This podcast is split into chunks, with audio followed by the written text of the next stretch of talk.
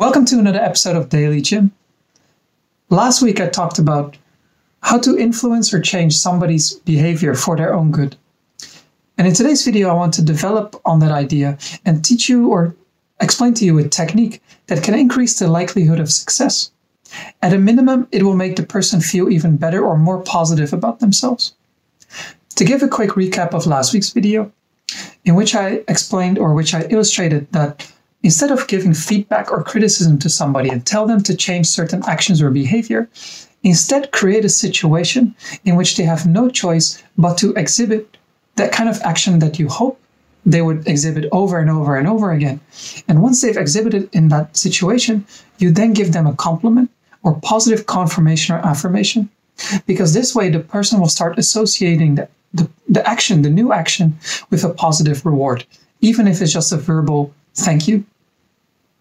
In today's video, what I want to say is that to make the technique even stronger, instead of you telling directly to the person that they did a good job or complimenting them, instead say that you heard from somebody that they respect, whether it's a colleague of theirs, whether it's a manager of theirs, whether it's your manager, whoever they respect, that they noticed your new action or your new behavior and they were very much in awe, or they give some kind of compliment.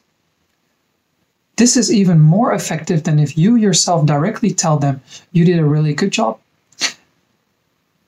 You can try it for yourself, any kind of situation in which your manager or a colleague was talking with you and somebody that you respect or somebody that you view as an authoritative figure, the person you're talking with drops that name and says that person said good things about you or your work.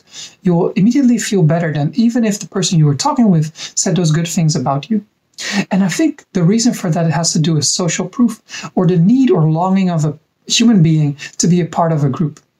We never want to be alone, and we always want to be accepted by the herd or by the crowd, whether that's our family, the people that we work with, our country, we can be part of many different groups at the same time, but we always want to feel part of a certain group.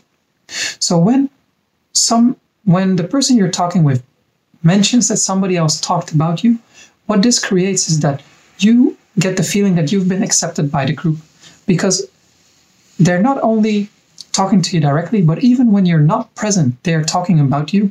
And in this case, it was in a positive light, so that you're even starting to feel better or special about yourself, because you're almost feeling like you're on top of the group for just a single moment, because you were the topic of conversation, not as part of a small team, but you yourself as a unique individual were part of that conversation.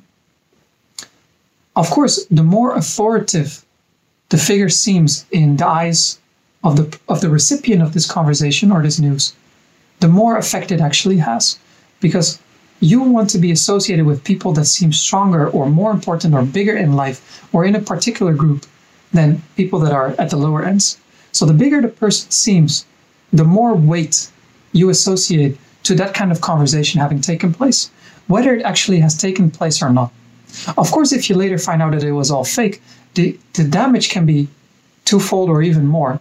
But at least if it's true, if it really happened, or if you're using it in a certain way, as a manager, you can really give the person a very positive feeling and really start to trigger that positive feedback loop of this action is associated with this kind of reward. That's all I have to say for today's video.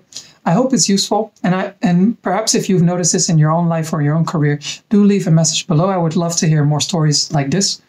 And as always, I'm back with another video tomorrow. So have a nice day, everybody.